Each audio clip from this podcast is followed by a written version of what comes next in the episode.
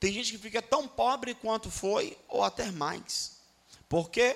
Porque não tem preparo, qualificação para lidar com dinheiro em grande escala. O que nós temos que prestar atenção é que há quem diga que existem pessoas burras que não aprendem com seus próprios erros, mas existem pessoas que são sábias e aprendem com os erros dos outros. Vamos aqui começar a, desenvolver algumas coisas. Qual é a sua mentalidade de dinheiro? O que foi que você aprendeu sobre dinheiro em casa? Pastor, nada. Não. Te ensinaram alguma coisa sobre dinheiro. O problema é o que te ensinaram. Por exemplo, me ensinaram que é melhor ter saúde do que ter dinheiro. Quem já ouviu essa máxima? Pois bem, quando você ouve isso, seu cérebro absorve e instantaneamente subentende-se que é melhor ter saúde do que ter dinheiro. Logo, dinheiro não traz saúde. Isso é uma verdade? Não. Na verdade, tem saúde quem tem dinheiro. Porque para ter saúde tem que comer bem. E come bem sem dinheiro, gente? Para ter, ter, ter saúde tem que ter hoje em dia. Irmão, até quem tem plano de saúde está ruim, né? Você com plano de saúde, você vai para o hospital e você fica esperando uma hora para ser atendido. Com plano. Você chega. Eu estou falando em emergência, viu? Faz a fichinha lá. E a moça. Ó, oh, moço, o senhor é a senha 32. Tem 32 pessoas em sua frente. Você vai, você passa pela tal da triagem, não tem a tal da triagem? Que não serve para nada, porque a moça faz a triagem, você chega no médico, você repete tudo para o médico. Afere sua pressão, não sei o quê, o que, é que você tem, ela fala a triagem lá. Aí você chega no médico, médico de novo, afere sua pressão, faz a mesma pergunta. Eu acho que aquilo é só para dizer assim, ó, ó, estamos te tratando. Então, a gente absorveu, por exemplo, de que adianta ter dinheiro e não ter amigos. Quem já ouviu isso? Aí você absorve, pronto, quem tem dinheiro não tem amigo, porque as pessoas que têm dinheiro não têm amigos verdadeiros. Irmão, isso é uma grande mentira. Quem tem dinheiro tem amigos. Bem como quem não tem dinheiro tem amigos. Porque amizade não tem nada a ver com dinheiro. Estamos juntos? Amigo é amigo, independente da condição financeira. Vocês vieram aqui hoje? Então foi plantado na nossa mente uma série de fatores, uma série de ideias. Quer ver outra coisa que te ensinaram? Trabalho não enrica ninguém. Quem já ouviu isso? Aí você entende o que? Não, eu vou trabalhar para quê? Para pagar as contas. Aí a pessoa é ensinada, olha, olha, olha que doutrinação, a pessoa é ensinada que ela tem que nascer, crescer, estudar, ter um trabalho para trabalhar de segunda a sexta, para ter uma vida de sábado e domingo. Será que eu tenho que aceitar essa, essa, essa, essa, essa ideologia, esse sistema? Obviamente que não. Eu preciso entender em Deus qual é o meu caminho, porque eu vou falar uma coisa, irmão. Tem gente que nunca, por exemplo, tem gente que faz faculdade. Fazer faculdade é bom, amém, irmão? É uma benção. Eu quero que todos vocês estudem.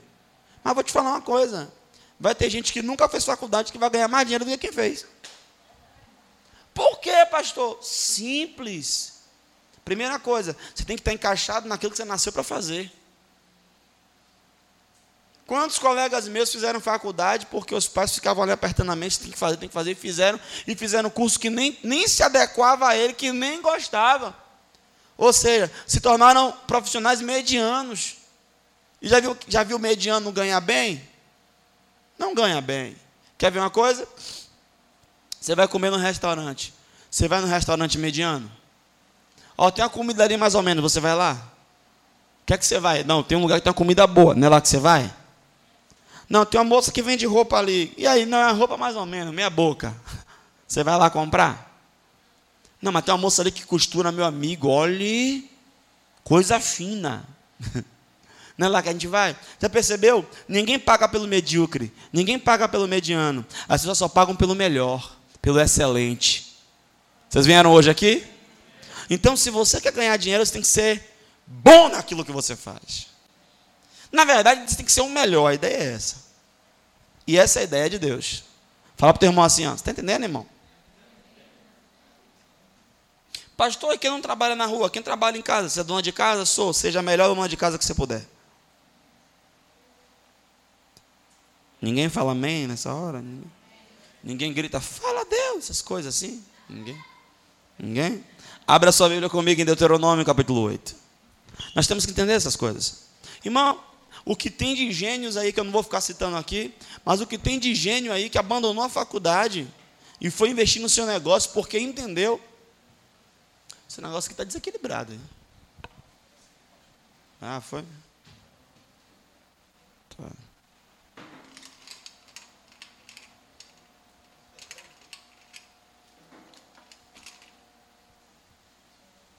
Deuteronômio 8. Vamos entender um negócio aqui. Aleluia. Vocês vieram hoje para a igreja, irmão? Tem a sensação que vocês ficaram em casa? Oito.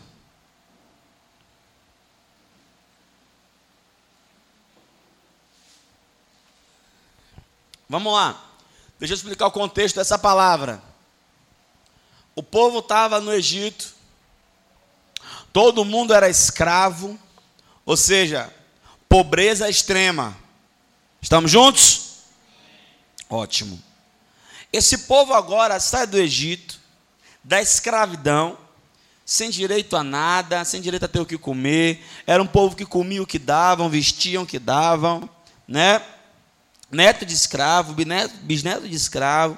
Era um povo que vivia uma vida sofrida.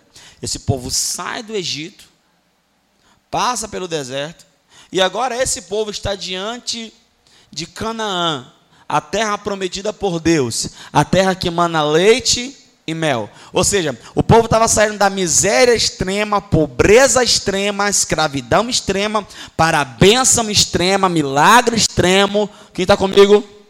Eles estão saindo de um extremo para o outro. Agora, olha o que Deus fala para esse povo antes deles entrar. Versículo 11. Guarda-te, que não te esqueças do Senhor teu Deus, deixando de guardar os mandamentos e os seus juízos e os seus estatutos que hoje te ordeno, para não suceder que, havendo tu comido e fores farto, e havendo edificado boas casas e habitando-as, e se tiverem aumentado o teu gado, os teus rebanhos, e se acrescentar a prata e o ouro, e se multiplicar tudo que tens, se eleve o teu coração e te esqueças do Senhor, teu Deus, que te tirou da terra do Egito, da casa da servidão. Irmão, olha o que Deus está falando. Olha para mim. Vocês leem a Bíblia em casa, uai. Olha para mim. Olha o que Deus está falando. Vocês estavam lá, desculpa a expressão, na merda. Eu tirei vocês da merda. Agora estou levando vocês para a bênção. E quando chegar lá, vocês vão construir boas casas, vocês vão morar nela. Seu gado vai aumentar, vai multiplicar a tua prata, vai multiplicar o teu ouro, vocês serão abençoados. Mas não se esqueçam do Senhor teu Deus, que te tirou do Egito, da casa da servidão.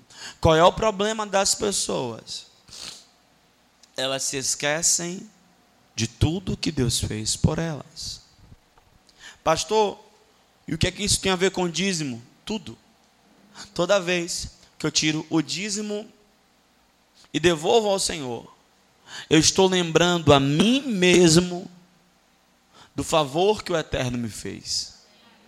Quando ele redimiu a minha vida através de Cristo Jesus e me salvou, e pagou pelos meus pecados, eu estou devolvendo a ele, porque já que ele me salvou e eu era escravo, amém?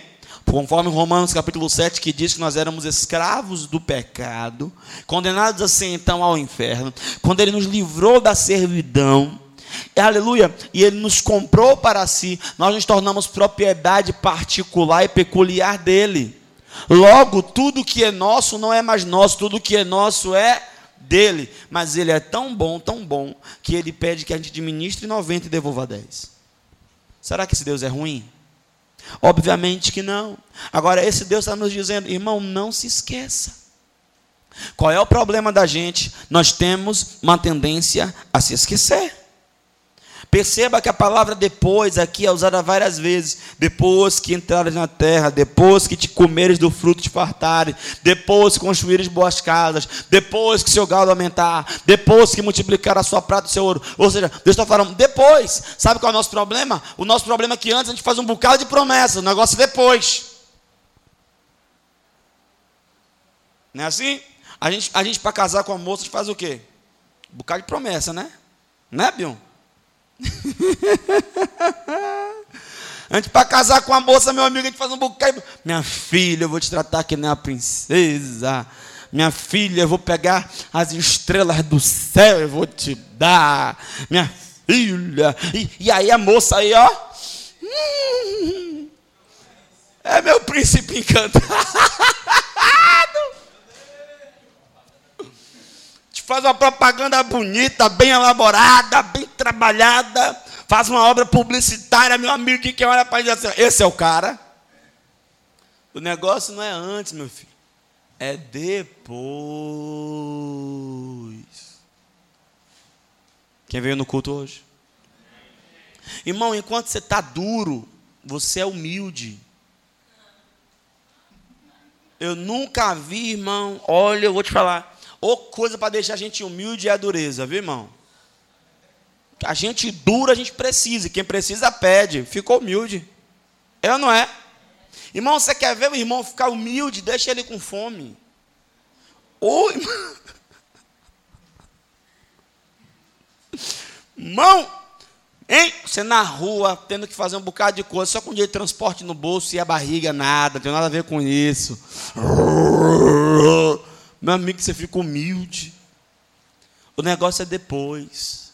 Depois que você constrói uma boa casa. Depois que seu gerente fica atrás de você te oferecendo um bocado de coisa, você, não, não quero nada não, obrigado, não quero nada não. Né? Depois que sua prata multiplica, que seu ouro multiplica, que você come do melhor da terra. Depois disso, não se esqueça do Senhor.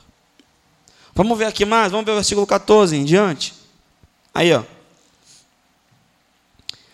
E se eleve o seu coração e te esqueças, ó, o problema está aqui, do Senhor teu Deus, que te tirou da terra do Egito, da casa da servidão, que te guiou por aquele grande e terrível deserto de serpentes ardentes, de escorpiões, de terra seca, e que não havia água, e tirou água para ti da rocha perderneira que no deserto te sustentou com maná, que teus pais não conheceram, para te humilhar, para te provar e para, no fim, te fazer bem.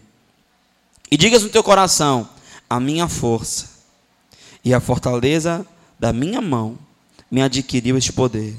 Antes te lembrarás do Senhor, teu Deus, que Ele é o Deus que dá força para adquirir riqueza, para confirmar a sua aliança que jurou aos teus pais, como se vê nesse dia. Será, porém, que se de qualquer modo te esqueceres do Senhor teu Deus, e se ouvires outros deuses, servires e te inclinares perante eles, hoje eu testifico contra vós que certamente perecereis. Vamos analisar esse texto aqui? Está vendo que Deus está falando que o problema está na mentalidade errada? Olha o que Deus está falando. Eu só não quero que depois que você entrar na bênção que eu providenciei para você, porque eu acredito que há um lugar de bênção para nós. Só não quero que depois que você entre lá, você diga: Foi eu, rapaz. Estudei pra caramba. Ralei pra caramba. Não dormia, dormia de madrugada, acordava cedo. Rapaz, Sou um cara esforçado. Foi eu que lutei. Foi a minha mão, foi o meu braço, foi a minha fortaleza. Deus, epa! Se esqueça não. Irmão, toda vez que Deus fazia um milagre em Israel, Deus levantava um memorial. Sabia? Deus fez um milagre, as dez pragas, o último foi a morte dos primogênitos. Ele estabelece um memorial, a Páscoa. O povo atravessa o Jordão, ele pega dez pedras do meio do Jordão aí, estabelece aqui um altar memorial, Por quê? Para que você não se esqueça do que o seu Deus fez. Irmão, nós temos uma tendência terrível a se esquecer diante do que Deus fez, das circunstâncias. E principalmente quando a circunstância é difícil. Quando a circunstância é difícil, meu Deus, você me abandonou. Pera aí, tudo que Deus já fez. A gente se esquece. E Deus está falando, o problema está na mentalidade errada. Porque se você tiver a mentalidade certa, se lembrar que foi eu que fiz, se lembrar de que eu te abençoei, se lembrar de que eu coloquei você lá, olha o que o versículo 18 diz. Antes lembrará do Senhor teu Deus, que é Ele que te dá força para adquirir riqueza. Levante a mão comigo e diga assim: oh, Meu Deus, me dá força para adquirir riqueza.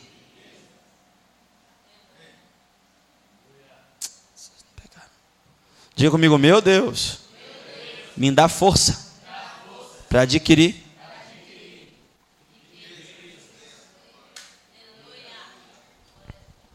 Irmão, por que, que Deus dá força? Porque você vai ter que trabalhar, Binho. uh!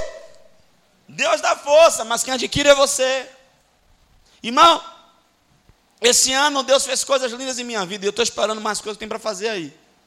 Deus me colocou no lugar certo, com as pessoas certas na hora certa. Deus fez com que outras pessoas me apresentassem as pessoas certas. Deus me fez entrar nos lugares certos, estar tá com as pessoas, a se associar às pessoas certas. Por que, que Deus faz isso? Porque é Ele que abre o caminho, é Ele que dá a direção, é Ele que dá o destino, é Ele que nos dá força. Mas eu tenho que entender que quando eu chegar lá, eu não posso me esquecer do que Ele fez.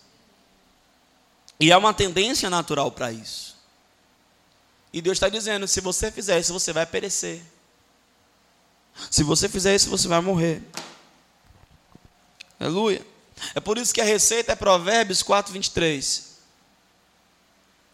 De tudo que se deve guardar, guarde teu coração. Porque de lá procede a certeza da vida. Vocês vieram na igreja hoje, irmãos? Estão no culto aqui? Vocês querem que eu pare de pregar agora? Não tem problema não. Eu já sei o assunto. Ah, pois, preste atenção. Irmão, eu tenho que entender que o meu problema está na minha mentalidade. Porque tem gente que nunca vai passar, irmão, de duas calças e duas camisas. E não é Deus, não é o diabo, não é Deus provando, não é nem o diabo. É você.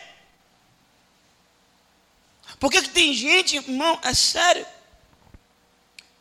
Irmão, falar essas coisas, Jesus? Vamos lá. Tem gente que não pode nem dar um grau no cabelo, você sabia? Que se mudar um negocinho no cabelo, tipo, Sofia, minha filha. Eu amo Sofia. E Sofia me aperta, né? Casamento, esse negócio, não mande Sofia. Não, meu pai, tem que se arrumar, tem que ir bonito, isso aqui lá, isso aqui lá. Tá bom. Aí Sofia faz aquele negócio que escova, né? Prancha. Isso é estranho. Não, quando Sofia faz esse negócio, Sofia muda. Sofia vai falar com você. Oi, eu fico olhando Jesus, seguro o pescoço da minha filha para não quebrar.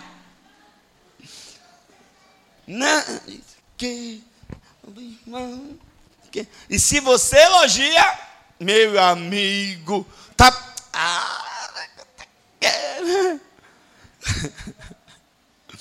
mas quando ela está com o cabelo dela normal, a irmã fala normal. Ela não é, irmão. Tem que guardar o coração. Nunca esqueça de um amigo meu. Deus abençoe ele agora, Márcio. Irmão, Deus prosperou a vida de Márcio assustadoramente. Márcio era paleteiro, a gente estudava junto, a gente ia para a escola andando. Era uma luta. A gente rachava o dinheiro da merenda na hora do lanche. Vamos rachar aqui, velho? Vamos. Rapaz, Deus abençoou o Márcio. Mas abençoou muito. Todo dia ele fica brigando comigo. É verdade. Você vem aqui em Vilas na casa da prima da pastora, mas não vem na minha casa. Ele mora ali em Vilas. Venha cá, pá, vamos tomar um banho de piscina. Eu, a gente vai. Mas, irmão, o que me chama a atenção é que quando o Márcio. Irmão, eu tive um quebra-pau com o Márcio. É, vai entrar no carro dele, um Fusion Pérola, carro simples, carro humilde. Tem senha na porta? Carro não tem chave? É, chega no, né, no, né, no vidro, né? E dá a senha lá. Aí, fui entrar no carro, ele bate o pé. Eu, ô seu desassuntado! Você está esquecido, nego? Quantas paletas você deu comigo, pai? Quantos transportes seus eu já paguei? Não, não te monte uma pinóia. Não vinha para cá, não. Quando você morava lá, que eu ralei e ajudei. Você lembra? Não, não, não, não, não, entupa. Não, não, não, eu vou entrar com meu pé do jeito que está e acabou. É, ele se acabou de rir, eu ri também, passou. Porque tem gente, irmão, que, irmão, a gente não pode permitir o nosso coração se elevar. A gente tem que chegar para a gente mesmo e dizer assim, ó, baixa a bola, Timóteo, espera aí, não é assim. Porque nós temos uma tendência a se achar. E isso nos desvia do propósito. Irmão, tem que entender uma coisa: não dá para servir a Deus e as riquezas, mas dá para servir a Deus com as riquezas. Quem está entendendo? Lucas 8, versículo de 1 a 3, fala de mulheres que serviam a Jesus com as suas riquezas, com as suas fazendas. Pastor, posso servir a Jesus com as riquezas? Pode. Pode. Você não pode servir a Deus e as riquezas. Aí você vai ter que escolher, ou Deus ou mamon. Mas servir a Deus com as riquezas, pode. O que eu não posso permitir é que isso roube meu coração. O que eu não posso permitir, irmão, ah, vai ter uma festa na igreja, vai ter 12 por 12, 12 dias. Jesus, eu só vou no culto se tiver 12 roupas. Irmão, converte. Converte. Ah, pastor, vai ter o culto da virada. Eu só vou no culto da virada se eu comprar uma roupa nova. Irmão, deixa de ser besta. Que está entendendo? Não, não, pastor, porque ah, 12 cultos. Tem que ser 12 sapatos na centopé, minha filha? Só tem dois pés? Pelo amor de Deus. Irmão, tem, irmão, nunca me esqueça, um amigo meu, homem, pelo menos eu acredito que ele ainda seja. O cara está no culto comigo todo travado. Você sabe que eu sou assim meio para frente, né? Meu jeito de adorar é excêntrico. E tá eu, e o cara, falei, velho, qual é o problema, velho? Você está com algum problema? Não, eu, eu, ia levantar a mão para adorar também, ia me, me entregar, mas, pô, não fiz a unha, irmão. Irmão, não estou inventando história, isso é fato, verídico. Seria cômico se não fosse trágico. Quer dizer, imagine, o cara não levanta a mão porque não fez a unha.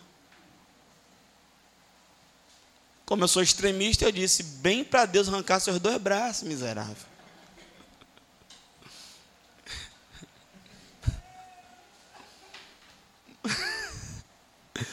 Mande. Você não pode, irmão. Aleluia. Você não pode se deixar roubar. Pelo amor de Deus, irmão. Guarde seu coração. Você tem que ter o coração no Senhor. Alicerçado em Deus. Amém. Irmão, eu tenho razões de sobra para louvar o Senhor. Quem tem também? Eu tenho razões de sobra para ser grato a esse Deus. Olha o que diz 1 Crônicas, capítulo 29. 1 Crônicas, capítulo 29, versículo 14, diz assim: Porque quem sou eu, quem é o meu povo, para que pudéssemos oferecer voluntariamente coisas semelhantes? Porque tudo vem de ti, e do que é teu te damos. Presta atenção. Davi, ele vai levantar a oferta para o templo. Davi, ele já sabia que ele não ia construir o templo, mas ele levanta a oferta para o templo, que ele saberia que Deus levantaria alguém para fazer. Então Davi, ele ora a Deus, ele faz, ele faz da ação de graças a Deus.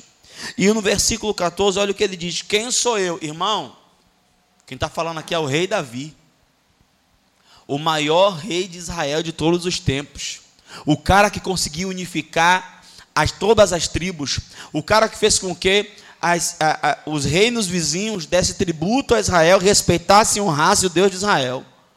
Então, quem é ele? Ele é o cara. Mas diante de Deus, olha a pergunta que ele faz: Quem sou eu? ele, Ou quem é o meu povo? Irmão, o povo de Israel é o povo eleito, é o povo separado, é o povo escolhido por Deus, é o povo que Deus selecionou. Mas ele está dizendo: quem somos nós diante do Senhor? Nada. Olha, olha a conversa do cara com Deus. Quem sou eu? Ou quem é o meu povo? Para que pudéssemos oferecer voluntariamente coisas semelhantes. Irmão, você pode oferecer a Deus algo semelhante àquilo que Ele te dá? Tudo o que Deus faz por nós é excessivamente grande diante do que nós podemos fazer pelo reino, se é que fazemos alguma coisa. Porque olha o que Davi diz: porque tudo vem de ti, e do, e do que é teu te damos. Davi está dizendo: tudo vem do Senhor. E quando a gente devolve alguma coisa para Deus, está devolvendo a Deus do que é dele. Irmão, eu não sei porque o diabo consegue afetar a mente de algumas pessoas concernente a dinheiro, mas tudo vem de Deus, e do que é de Deus você dá. Quer um exemplo, quer um exemplo bom? Quem quer um exemplo bom para isso aqui? Exemplo bom, aniversário do meu filho. Eu vou lá, custeio a festa. Pago a festa, animador. Tem um negócio de animador de festa, não tem? Animador, brinquedo, pula-pula, escorregadeira, piscina de bolinha, é, é, aquele pessoal que faz aquele desenho, não tem pessoal na festa? Né? E aí os doces, salgado, ah, ah, a decoração, o, a lembrança, porque não, não, basta a pessoa tirar foto e lembrar da festa, tem que ter uma coisa para casa. Mas tudo bem. A lembrança né? O espaço, o bolo de não sei quantos andares, porque esse bolo foi pequeno também não serve. Na minha época era bolo de, de fubá, todo mundo botava uma velhinha, batia parabéns, ficava todo mundo feliz. Agora não, né? Agora tem que ser um bolo de não sei quantos andares, e não sei o quê, e a filmagem, e, e, e as fotos, e você tem que ficar toda hora tirando foto, chega a rosto, fica ah, doendo, e vamos lá. Aí você faz essa pataquada toda, essa patifaria toda para o menino ficar feliz, né? E aí no meio da festa tem o tal do parabéns, aí bate parabéns, aí fica todo mundo com a expectativa de quem é o primeiro pedaço. O menino pega o primeiro pedaço vai para o meu pai. Irmão, o primeiro pedaço vem para mim, quem pagou a festa?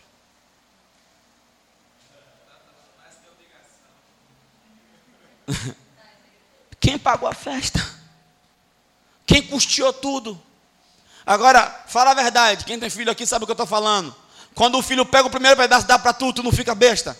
Oh. Porque aquela atitude do seu filho para com você é uma atitude de honra. Você se sente honrado. A mesma coisa é Deus. Quando você pega a primeira parte de Senhor, está aqui. Foi o Senhor que me deu, mas está aqui. Irmão, Deus ele é honrado. O que a gente tem que entender é que o que move o céu é honra, não é dinheiro. O céu não está em crise, irmão. Céu não tem problema de dinheiro, não. É a honra. Irmão, eu acredito que Deus recebe algumas coisas que as pessoas não acreditam, mas eu acredito. Eu acredito, irmão. A apóstola Valnice Milhomes, ela parou e fez um voto a Deus, ela raspou a cabeça. Alguém fala isso é maluquice, isso é idiotice. Queridos, eu vou falar uma coisa. A mulher tocar na vaidade dela por amor ao Senhor, será que Deus não recebe isso? Quem somos nós para dizer que não, irmão? O que é um voto? Um voto nada mais é do que uma atitude externa que vai te lembrar de algo interno que você fez com o Senhor. Eu fiz um voto de ter barba. A barba está crescendo, aquele negócio feio. Toda vez que eu olho no espelho, eu lembro do voto que eu fiz. Toda vez que alguém fala, ih, a barba está grande, eu lembro do voto que eu fiz. Por que, que o Nazireu deixava o cabelo crescer? Porque toda vez que alguém olhava para aquele cara e dizia, rapaz, que cabelo é esse? Ele tinha que explicar. Não, é porque eu sou Nazireu, eu fiz o voto com o Senhor, eu nasci assim. Então o que você tem que entender é uma coisa, querido: nós temos que dar ao Senhor por honra. Por isso que a Bíblia diz que Deus ama aquele que dá com alegria. Imagine um filho pegar o primeiro pedaço do bolo. Aí vem ele todo triste, borocochô. É, meu pai. Está aqui, né? Que o Senhor merece, o Senhor pagou a festa toda. Estamos aqui, meu pai. Não, o Senhor que pagou, a festa se não fosse, não tinha nada. Então, irmão, se eu Timóteo, eu dizia, pega o seu bolo e coma. Quero não. Nós temos que entender, irmão, a questão da honra envolvida no processo. Estamos juntos? Irmão, aleluia.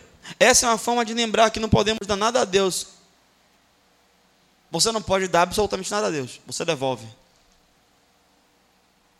Bote isso na sua cabeça. Você não dá nada a Deus. Você devolve. Ah, pastor, mas eu dou louvor. Você não dá louvor. Você devolve. Por quê? A Bíblia diz: tudo que tem fôlego. Louve ao Senhor. E quem deu fôlego?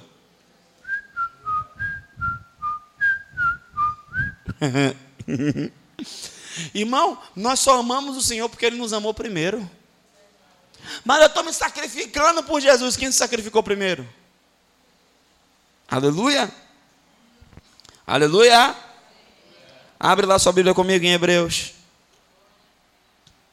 Citar mais um pedacinho aqui para você. Capítulo 13.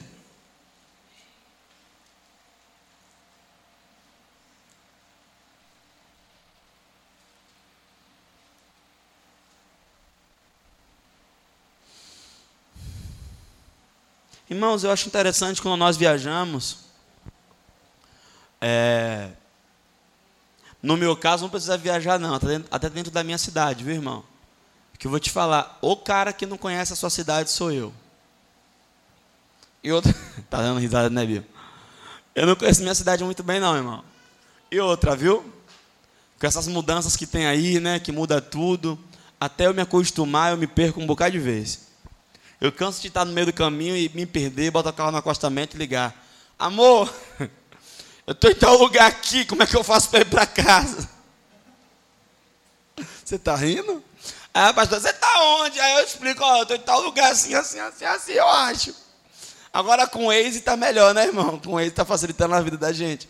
Mas era certo eu ligar para a pastora, pastor, aí ela falava, vem para cá por aqui, vai não sei o que, não sei o que. Mas quando a gente vai viajar, eu já viajei algumas vezes dirigindo, Fui para Ilhéus, sete horas dirigindo, é punk. Você segue as placas, é ou não é? Porque as placas vão te sinalizar a direção e você segue. Agora, as placas, elas têm o poder de sinalizar o caminho. Elas não têm o poder de te colocar no caminho certo. Porque mesmo tendo as placas, é você que escolhe que caminho seguir. A mesma coisa é a palavra de Deus. A palavra de Deus te sinaliza o caminho. Mas quem decide o caminho que você vai seguir é você. Estamos juntos? Aleluia. Hebreus 13, versículo 5. Que diz assim: Sejam os vossos costumes sem avareza. Opa! Contentando-vos com o que tendes. Porque ele disse: Não te deixarei, nem te desampararei. E assim, com confiança, ousemos dizer: o Senhor é o meu ajudador e não temerei o que possa me fazer o homem. Amém. Vamos parar aqui. Irmão, o texto nos ensina que nós temos que ter uma vida sem avareza. Tem muita gente pregando prosperidade, melhor, dizendo que está pregando prosperidade, mas está pregando avareza, e os irmãos estão aprendendo a ser avarentos e dizendo que está aprendendo prosperidade. Porque o propósito da prosperidade é servir. Prosperidade sem propósito não vem de Deus. Prosperidade vem com um propósito. Qual é o propósito? Servir. Estamos juntos? O problema é que as pessoas não entenderam ainda o que não é ter uma vida avarenta. Querido, final de ano está chegando. Agora é época de você comprar um bocado de roupa, né? É ou não é? Mas é. Aí compra um bocado de roupa. Tem tanta roupa no guarda-roupa. Dá. Dá. Agora, pelo amor de Deus, irmão, não seja miserável, não, que tem gente que quer dar aquela roupa furada, rasgada, sem botão, manchada. Irmão, você não serve para você, não serve para ninguém. Dê daquilo que você usa. Né? A moça estava passando roupa lá em casa. Aí eu fui reclamar com ela, né? Que modéstia da parte de você passar roupa muito bem. Obrigado. Você mesmo, irmão. De verdade. Amor, passo roupa muito bem. Sério, sou chato com isso. E a moça que estava passando minha roupa, puxa, eu ia pegar uma camisa toda amassada. Ô, Tinã, peraí, tá me quebrando. Ah, oh, mãe, uma roupa. Não é não, seu Timóteo. Olha aqui para o seu guarda-roupa. Não cabe não. O senhor tem que comprar um guarda-roupa maior. Eu parei assim, pensei, não, não é isso não, tudo bem, já entendi. Deixei ela passar tudo, quando ela passou, você vai embora, você vai embora, você vai embora, você vai embora, você vai embora, você vai embora. Você vai pro lixo, você vai pro lixo, você vai pro lixo. Num instante deu espaço. Quem entendeu? Irmão, o que impede de chegar o novo é o velho. Tire o velho para chegar o novo. Mas tem que entender. Ah, mas eu gosto tanto desse tênis. O tênis está todo escalafobético, todo escanganhado. Tá... Mas eu amo tanto. Irmão, joga isso fora. Pare de ser cumulativo.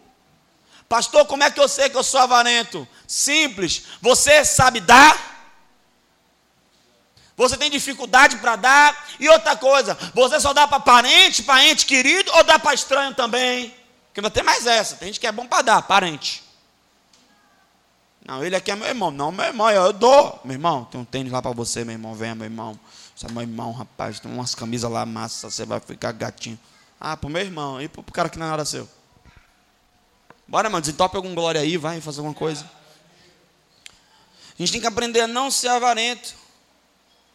Porque, irmão, eu não posso ficar preso às coisas, porque Deus me fez uma promessa. Tem uma promessa para a gente aqui, ó, é herança nossa. Não te deixarei, nem te desampararei. Se Ele não me deixa, nem me, nem me desampara, eu não fico preocupado. Irmão, eu não estou preocupado com amanhã, o Pai já está lá. Aleluia! Pastor, o senhor se preocupa se o senhor vai, o que o senhor vai comer amanhã? Não, eu só sei de uma coisa, eu vou comer bem. Como é que o senhor sabe? Deus cuida de mim. Sombra das suas asas. Deus cuida de mim. Entenda isso aqui, irmão. Vamos entender, vamos entender. Vamos lá, vamos lá, vamos lá. Vamos lá contentando-vos com o que tendes. Vamos lá. Isso aqui algumas pessoas ensinam, tá vendo, irmão? Aí tem gente, ó, você vê, é os extremos. O problema das igrejas é os extremos. Aí uns ensina, né, os irmãos a ser avarento e os irmãos só pensar no seu umbigo, e tem outros que ensinam a ser medíocre. Tá vendo, irmão? Ó, irmão, ó, contente com o que você tem. Ou seja, ó a explicação que é errada. Ou seja, teve onde dormir, Está comendo farinha seca com água, dê glória a Deus e fique feliz pelo resto de sua vida. Irmão, nem tanto, nem tão pouco. Pastor, o que é isso aqui? Contentai-vos com o que tendes. Fale comigo, eu tenho que aprender o contentamento. Irmão, é sério. Eu estava de buzu. Aí veio o golzinho. Eu fiquei feliz. Eu me contentei com o gol. Eu gostava do bichinho. Trabalhava igual a jegue.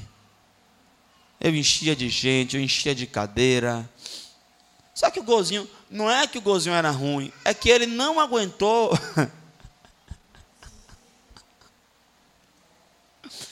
ele não ele não tinha chamado para o ministério. Eu tentei, eu tentei desenvolver ele para ele ser um bom obreiro servir a obra de Deus. Só que ele, ele disse: Não, não tenho chamado para isso, não. Eu não aguento, não, pastor. Procure outro. Aí, mas eu estava feliz, irmão, quando eu passava de gozinho e olhava para o ponto de ônibus lotado, eu dizia: Obrigado, Jesus. Eu ficava feliz, irmão. Né? Aí o golzinho não aguentou a pressão. Aí eu fui para Meriva. A Meriva eu selecionei até pela cor, né, da música. Alvo mais que a neve. Né? A Meriva veio melhorzinha. Mas a Meriva também já está dizendo, eu não tenho chamado. Eu estou botando na cabeça dela, não, minha filha, você tem. Pastor, o que é se contentar com o que você tem? Se contentar com o que você tem não significa dizer que você não pode querer algo mais ou algo melhor. Se contentar com o que você tem é ser feliz pelo que você tem. É ser feliz pelo que você já alcançou. Tem gente que chega na casa que diz ele que foi Deus que deu a ele. Olha para essa casa, toda horrível. Vamos para aqui. Ah, aqui nada. Irmão, peraí. Se contente com o que você tem. Na minha casa, glória a Deus. Mas tem que fazer uma reforma, tem que fazer uma reforma, mas é uma benção. Não, mas, mas, mas, mas tem que pintar. Tem que pintar, mas é uma benção. O que é se contentar com o que você tem, irmão? É estar feliz, irmão. Existe um ponto que é o contentamento. Como eu já ensinei aqui, pastor, o senhor quer ter casa na praia? Não. De verdade. Tenho vontade nenhuma. Quem é que eu quero que tenha casa na praia? Vocês. Quer ver? Quem tem desejo de ter casa na praia aqui, levanta a mão. Eu oro para que você tenha, irmão. Uma casa que só vai lá uma vez no ano, no verão, e fica lá fechado o resto do ano. Isso. Aí o que, é que eu vou fazer? Eu vou chegar para você, irmão, me dá a chave. Vai lá eu, a pastora e as crianças. Né? Aleluia. E depois eu te devolvo a chave. Mas quem paga IPTU da casa, quem cuida da casa, quem mantém a casa lá é você, vai. Pastor, o senhor, o senhor sonha no senhor ter um iate? Eu? É nada. Lá em casa só quem sabe nadar sou eu. Quer iate para quê? Não, pastor, não. Agora, eu quero que meus filhos tenham iate? Quero. Pastor, o senhor quer ter jet skis? Não. Eu acho lindo aquilo. Acho, né? Nem. Uh, fazendo estripulia com aquele negócio. Mas eu quero que você tenha? Pastor, me fala a verdade. O senhor não quer ter uma Lamborghini? Não. Camaro? Não. Maserati? Não. Pastor, o senhor quer ter o quê? Irmão, um Fremont para mim tá bom. Um SUV, oito lugares, eu encho de gente e trago para a igreja. Qual é o nome disso? Contentamento. Eu moro na minha casa, moro bem, graças a Deus. O senhor vai se mudar, pastor? Vou. Preciso de uma casa maior. Por quê, pastor? Não, irmão, é porque eu gosto de receber gente em minha casa. Se fosse fazer gosto da mamadai, acho que ficava um discípulo lá todo dia. Fazia rodízio. Hoje é meu dia. Chegamos. Ela, ela intima mesmo. Vamos lá para casa, dorme lá. A gente gosta de receber gente. A nossa casa não dá para receber mais ninguém. Nessa casa não dá mais. Então, tipo, pastor, eu não quero uma casa, ah, morar no condomínio. Ah, não, mano, não tem essa bobagem comigo, não. Eu sou povão. Quer dizer, nem tão povão assim, porque meu vizinho fez uma festa ontem. Foi samba e, e música até sete da manhã de hoje. Muito, minha casa é muito boa para fazer vigília. Você não dorme. Então, tipo assim, o que é contentamento? Se contentar. Quem está comigo aqui? Ô irmão, você está precisando de sapato? Compra. Agora você dá uma olhada em casa. Não estou precisando de sapato. Por que, que eu vou comprar sapato? O consumismo está tomando a igreja. As pessoas estão achando que o ter é ser. Nada disso. Nada disso. Vamos entender aqui. Eu estou precisando. Quando você for comprar alguma coisa, pense assim: ó, eu estou precisando disso mesmo. Não, porque meu celular lançou agora o, o, o, o, modelo mais evoluído, né? Eu não sei o que lá, não sei o que lá, beta X, que sei que lá, sei que lá, sei que lá. Aí você vai pegar o celular que tem um milhão de funções e você só usa 5% do que ele oferece. Será que é necessário mesmo? Tipo, eu gosto muito de óculos. E eu perdia muito óculos, hoje eu não perco mais. Hoje meus óculos quebram diferente. Mas vamos lá. Meu óculos está bom, o grau está legal, a armação está legal, está toda boa. Não, mas é porque eu tenho aqui uma armação nova. Você precisa de uma armação nova ou você está procurando frescuragem? Se o óculos está bom e o grau está bom, por que não mantém? Quem entendeu o que eu estou falando aqui? Contentamento. As pessoas precisam aprender a se contentar. Né? Para a gente encerrar. Aleluia.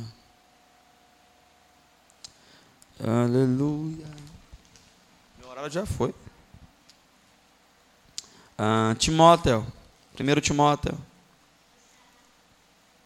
Você volta um pouquinho aí. Está em hebreu, você volta.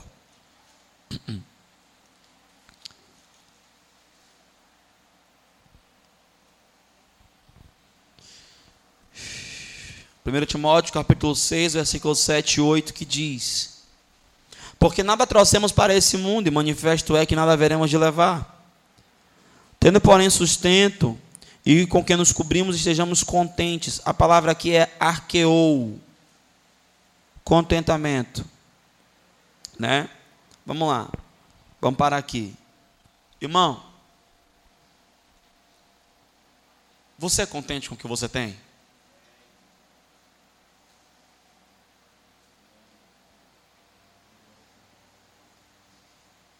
Pastor, não sou não. Por quê? Ah, eu não sou contente porque eu moro nessa casa, mas tem gente que mora numa casa melhor. O nome disso então não é falta de contentamento, o nome disso é inveja. Se converta.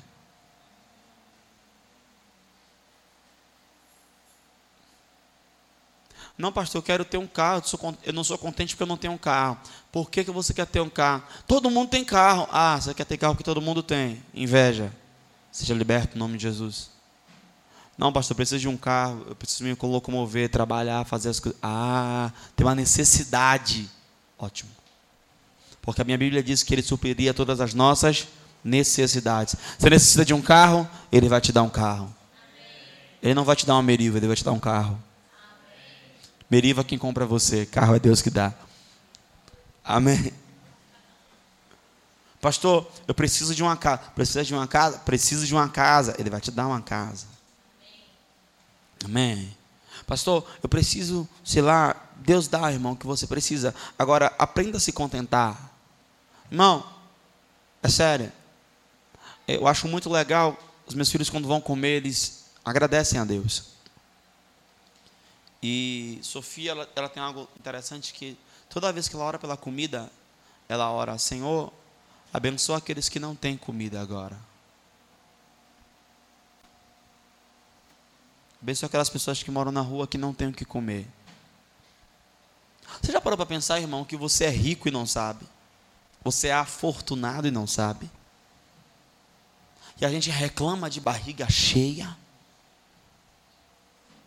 ou bom ou ruim, a gente tem onde morar.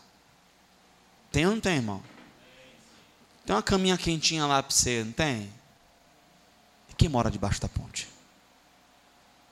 E quem está na África agora? Será que a gente não tem mais motivos para agradecer do que para reclamar? Ah, pastor, mas final de mês apertou. Ah, como é a sua casa? Final de mês aperta, início de mês folga. Ah, tá. Lá na África é apertado o ano todo. Tem missionário na África orando para Deus mandar comida do dia. E amanhã, Deus proverá. Será que a gente tem mais motivo para agradecer? Tem, irmão. Temos que aprender a agradecer ao Senhor e ser gratos. Agora, eu não quero dizer com isso que você não pode ter mais. É como eu disse lá no início. Tudo está ligado ao, quão, ao como e ao quanto você consegue administrar. Amém? Filipenses 4, versículo 11.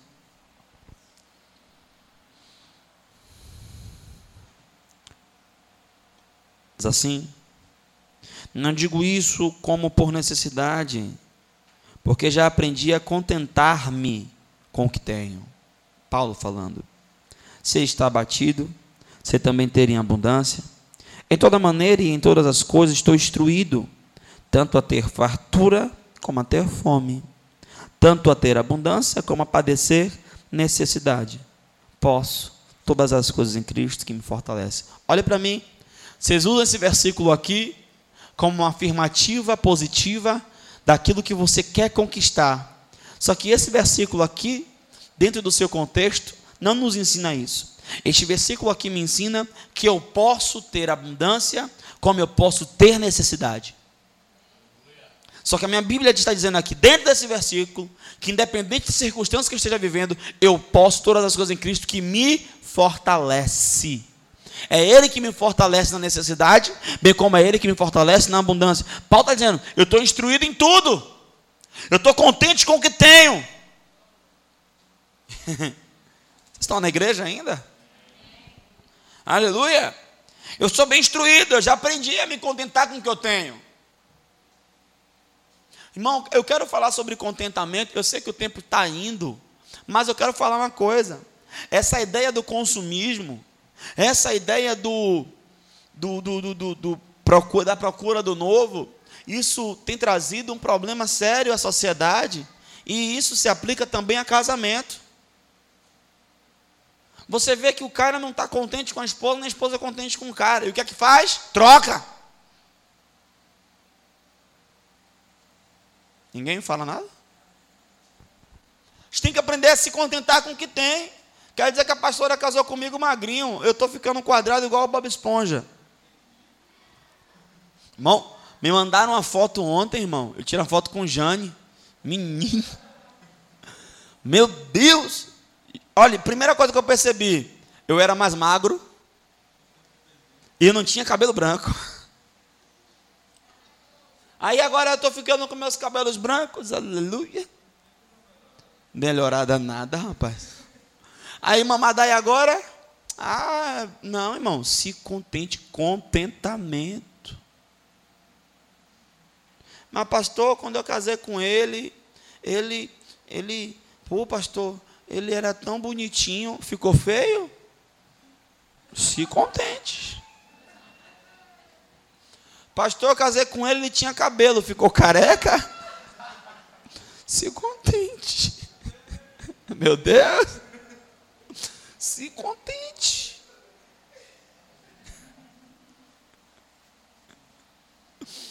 Pastor, casei com ele, ele tinha dente, ficou banguelo?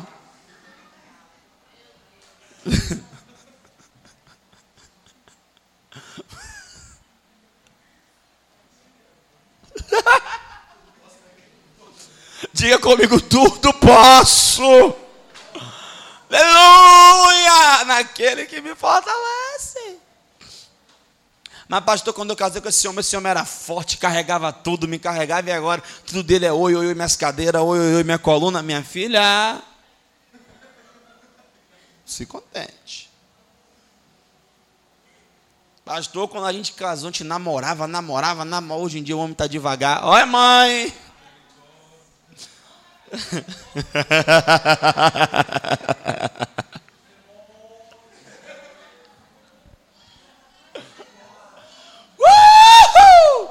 se contente.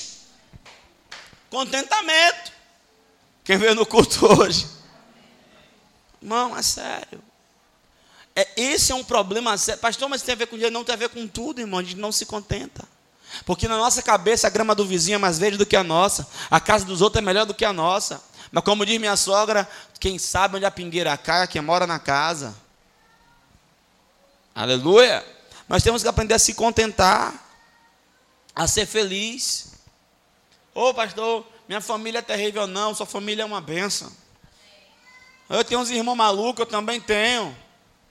Mas se um maluco desse morrer, eu vou ficar acabado, arrasado, desestruturado, porque eu amo. É maluco, mas eu amo. É doido, mas é meu irmão. É desequilibrado, mas é meu tio. Irmão, se nem na linhagem de Jesus Deus perdoou, irmão, se você olhar a linhagem de Jesus, Mateus capítulo 1, só tem gente ruim. Mas tá lá, será que na sua família também não vai ter uns galhos? Na minha também tem. Na verdade, a minha é o que mais tem. Mas eu posso todas as coisas naquele que me fortalece. Irmão, a gente só prega que você vai prosperar, irmão. Paulo, Paulo está dizendo aqui. Eu sei ter necessidade. Tem gente que quando está passando necessidade na igreja, a gente sabe. Sabe, pastor, porque a pessoa fala? Não, porque ela se entrega. Ó, na benção.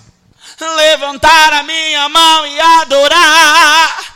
Levantar a minha voz e exaltar levantar a minha voz só para dizer. Na benção, na prova.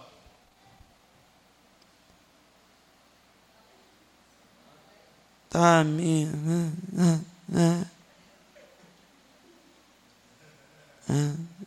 Tá. Isso. É. É, é. Eu já bato o olho e digo, mamadé, encosta ali, pergunta logo, mamãe, que o bicho está pegando ali, viu? Pro... Pastor, como é que é o senhor na prova? Eu. Para te adorar, para te adorar. Pastor, como é que eu sou na benção? Te... irmão, não pode mudar. Isso não muda minha adoração, não muda minha vida de oração, não muda minha vida de meditação, não muda minha vida com Deus. A minha vida com Deus está acima dessas coisas, está no nível mais elevado, com dinheiro no bolso, sem dinheiro no bolso, com dinheiro na conta, sem dinheiro na conta, com a conta bloqueada, com a conta desbloqueada, a gente permanece o mesmo. Estamos juntos? Fala para o teu irmão assim, ó, se contente. Aleluia. Porque quando você aprende a se contentar, você agradece a Deus. E quando você tem um coração grato, se cumpre Filipenses 4,19.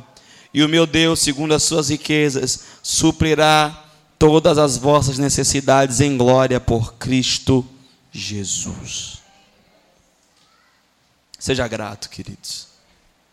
Vamos manter a gratidão. Vamos manter a gratidão. Eu acho impressionante.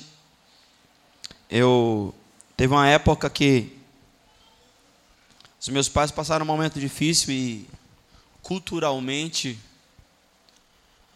a minha família, como é muito grande, meu, meu avô, minha avó, meus pais, eles fazem aquela ceia de Natal gigante. É uma mesa que não tem mais tamanho e enche de tudo. E teve um ano desse aí que a coisa empenou. Aí estava meu pai triste, não, esse ano não vai ter ceia. Eu, papai, tá sem mercado aqui? Ele, não. O mercado está aí. A dispensa está cheia. Eu, graças a Deus. O que é que está pegando então? Não, é porque eu não comprei as coisas da ceia de Natal. Eu falei, meu pai, aquela mesa gigante, o senhor come quantas coisas daquela mesa? Ele, umas duas. Você deixou de ser grato a Deus por, por isso? Não. Eu falei, então, meu pai, para de ficar triste. E comecei a motivá-lo, irmãos. E naquele dia, isso, aquilo me fez perceber que às vezes nós somos guiados pelo que a mídia diz.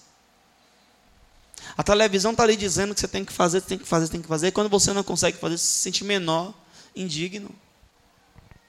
Irmão, vou te falar uma coisa. Eu nunca fiz uma ceia de Natal em minha casa. Porque, primeiro, quando. Não, ano passado agora eu fiz, foi o primeiro ano. Porque, primeiro, toda vez que eu quero fazer uma coisa em minha casa, a Bahia toda me liga. Você vai vir aqui, né? Irmão, aí eu vou na casa de mãe, vou na casa de avô, vou na casa de tia, vou na casa de irmão, porque tem que ir, senão os irmãos ficam chateados. Aí quando vai parar, eu já estou empanzinado de comer. E outro, o pessoal, irmão, pare com essa coisa, isso é feio. A gente vai na casa do irmão para visitar o irmão, o irmão dá para gente comer, tudo bem, gente come, amém, irmão? É de Deus, né? Aí o irmão quer fazer você levar uma trouxinha para casa.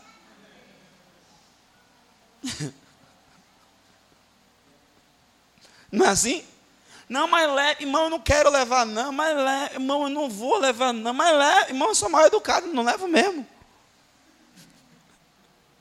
O que me salva é quando eu estou com a pastora, ela pega e leva. Né? É, ela pega e leva, eu não levo. Ela é educada pra caramba, eu não sou. Ela é uma mulher fina. Eu sou grosso, todo bruto. Feito a facão. Mas, irmão, a gente tem que aprender, irmão. Ah, porque São João. Irmão, a gente nem comemora esse negócio. Não, mas pastor, quem faz as comidas típicas. E se não fizer? Ah, é o quê? Bestagem. Irmão, aprenda a ser contente. É como é sexta-feira santa, tem que comer peixe. Aonde, irmão? Quer dizer que se eu quiser comer uma bela de uma picanha, eu não posso? Qual? Não, pastor, mas tem que comer peixe, porque todo mundo come peixe, todo mundo, eu sou lá todo mundo, irmão. Agora, até se puder fazer um peixe me convidar para comer, eu vejo quem nisso? Eu vejo Deus. Uai. Amém? Queridos, guarda essa mensagem no seu coração, tá? Entenda o seu lugar em Deus, entenda que circunstâncias não dizem que você é, tá certo?